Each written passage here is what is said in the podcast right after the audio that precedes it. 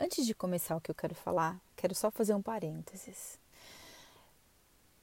Hoje o assunto é maternidade, mas eu uso essa palavra maternidade porque eu sou mãe. Mas tudo que eu falar aqui sobre maternidade, eu acredito que a paternidade se enquadra absurdamente em toda a loucura deliciosa e difícil que é ser mãe. Acho que ser pai não é diferente. É... Tem muita coisa envolvida na paternidade, a gente fala pouco dela. Então, se você é homem, se você é pai ou pensa em ser, escuta e depois me conta. Entra lá no Instagram, enfim, me procure, me conta sobre as insanidades de ser pai. Porque hoje eu vou falar sobre isso. Maternidade é igual insanidade? Paternidade é igual insanidade? Não sei. Posso dizer da maternidade.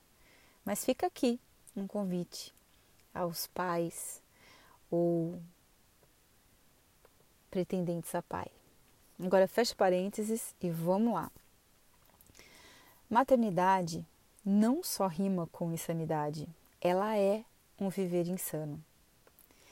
Quem de vocês que me ouve agora for mãe entenderá o que eu estou dizendo. Quem não for, conseguirá apenas ter uma ideia de que loucura é essa chamada maternidade. Mas não conseguirá entender de fato o que é um viver insano, exaustivo e maravilhoso ao mesmo tempo. Só após me tornar mãe, eu fui capaz de entender o tamanho daquela famosa frase: ser mãe é padecer no paraíso.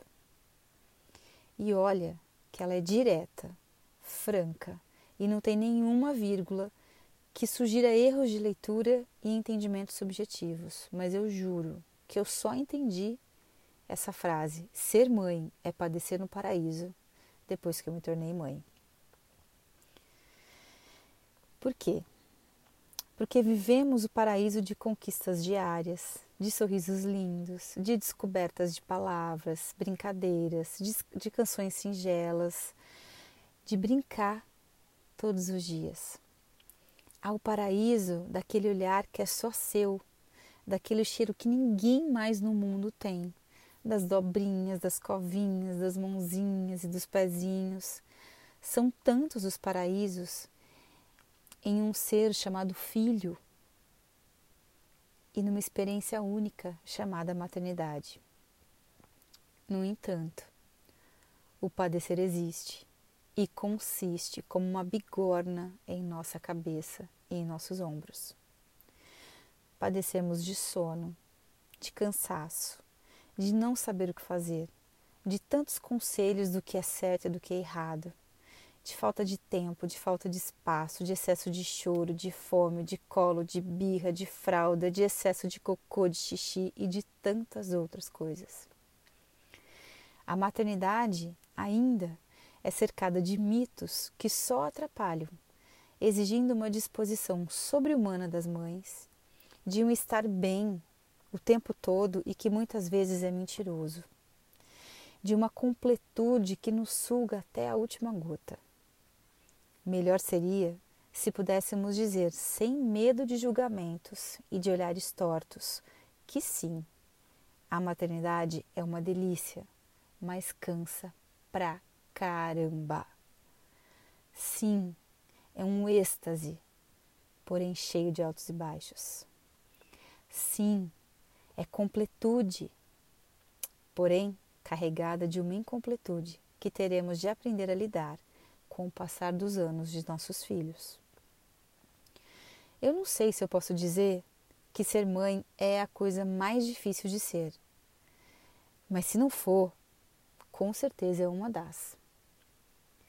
São tantos os cálculos e as questões, tantas tentativas e erros, tanto não saber misturado com saberes pré-concebidos da sociedade, da família, de nossas histórias vividas, que a probabilidade de fazer besteira é bem maior, infinitamente maior, do que a de criar de maneira legal um filho.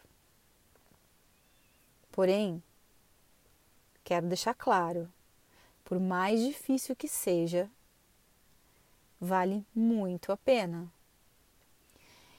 Porque a maternidade é algo divino e maravilhoso. E tá vendo que loucura é isso? Como pode, como é possível algo ser difícil e maravilhoso ao mesmo tempo?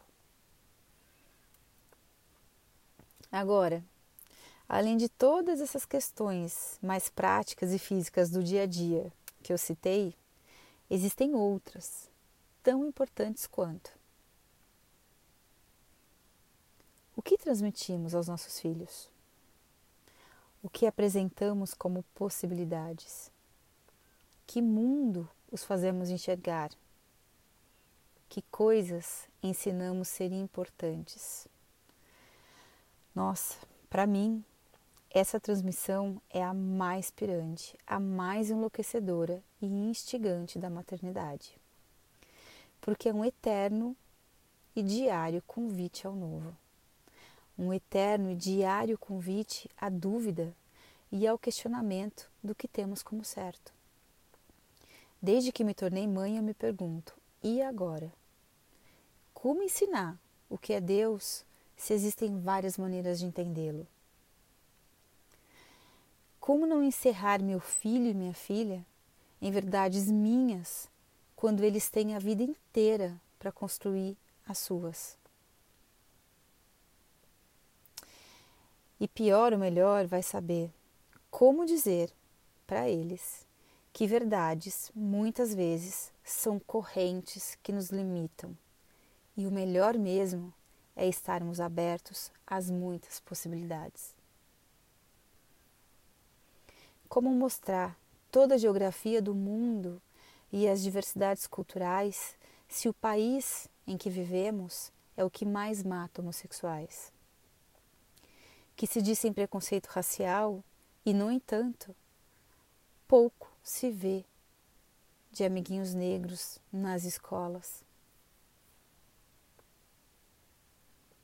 Pelo menos nas escolas que o meu filho e minha filha vão frequentar. É, na escola que o meu filho está no jardim, não há negros. O tempo todo eu preciso colocar em xeque o que eu acho certo, a minha postura diante dos fatos, minhas falas e caras ao ver certas coisas, minhas crenças, minha história familiar e os modos de relacionamento que foram criados. Eu tenho que revisitar constantemente a minha infância. E aí eu reencontro um pai e uma mãe tão diferente dos que eu tenho e dos que eu idealizei e imaginava ter quando eu era pequena. E essa revisita dá um trabalho lascado. Colocar em xeque o que a gente acha certo diariamente dá um trabalho danado. Por isso, maternidade e insanidade são sinônimos, porque é um lugar onde somos sem ser onde construímos para nos desconstruir, onde amamos para perceber que amar é muito mais do que amávamos. Maternidade é um lugar em que criamos um lar para que nossos filhos possam partir. Maternidade e insanidade são sinônimos porque alcançam o mais puro e dolorido de uma experiência. E não é possível acessar esses dois polos extremos com precisão, razão e sem paixão. O convite de hoje é: permitam-se viver, sentir e dizer de uma maternidade para além da sua beleza. Admitam e exponham seu peso e seus mitos. Compartilhem as delícias e as dificuldades de ser mãe. Quem sabe isso não distancia um pouquinho que seja maternidade de insanidade.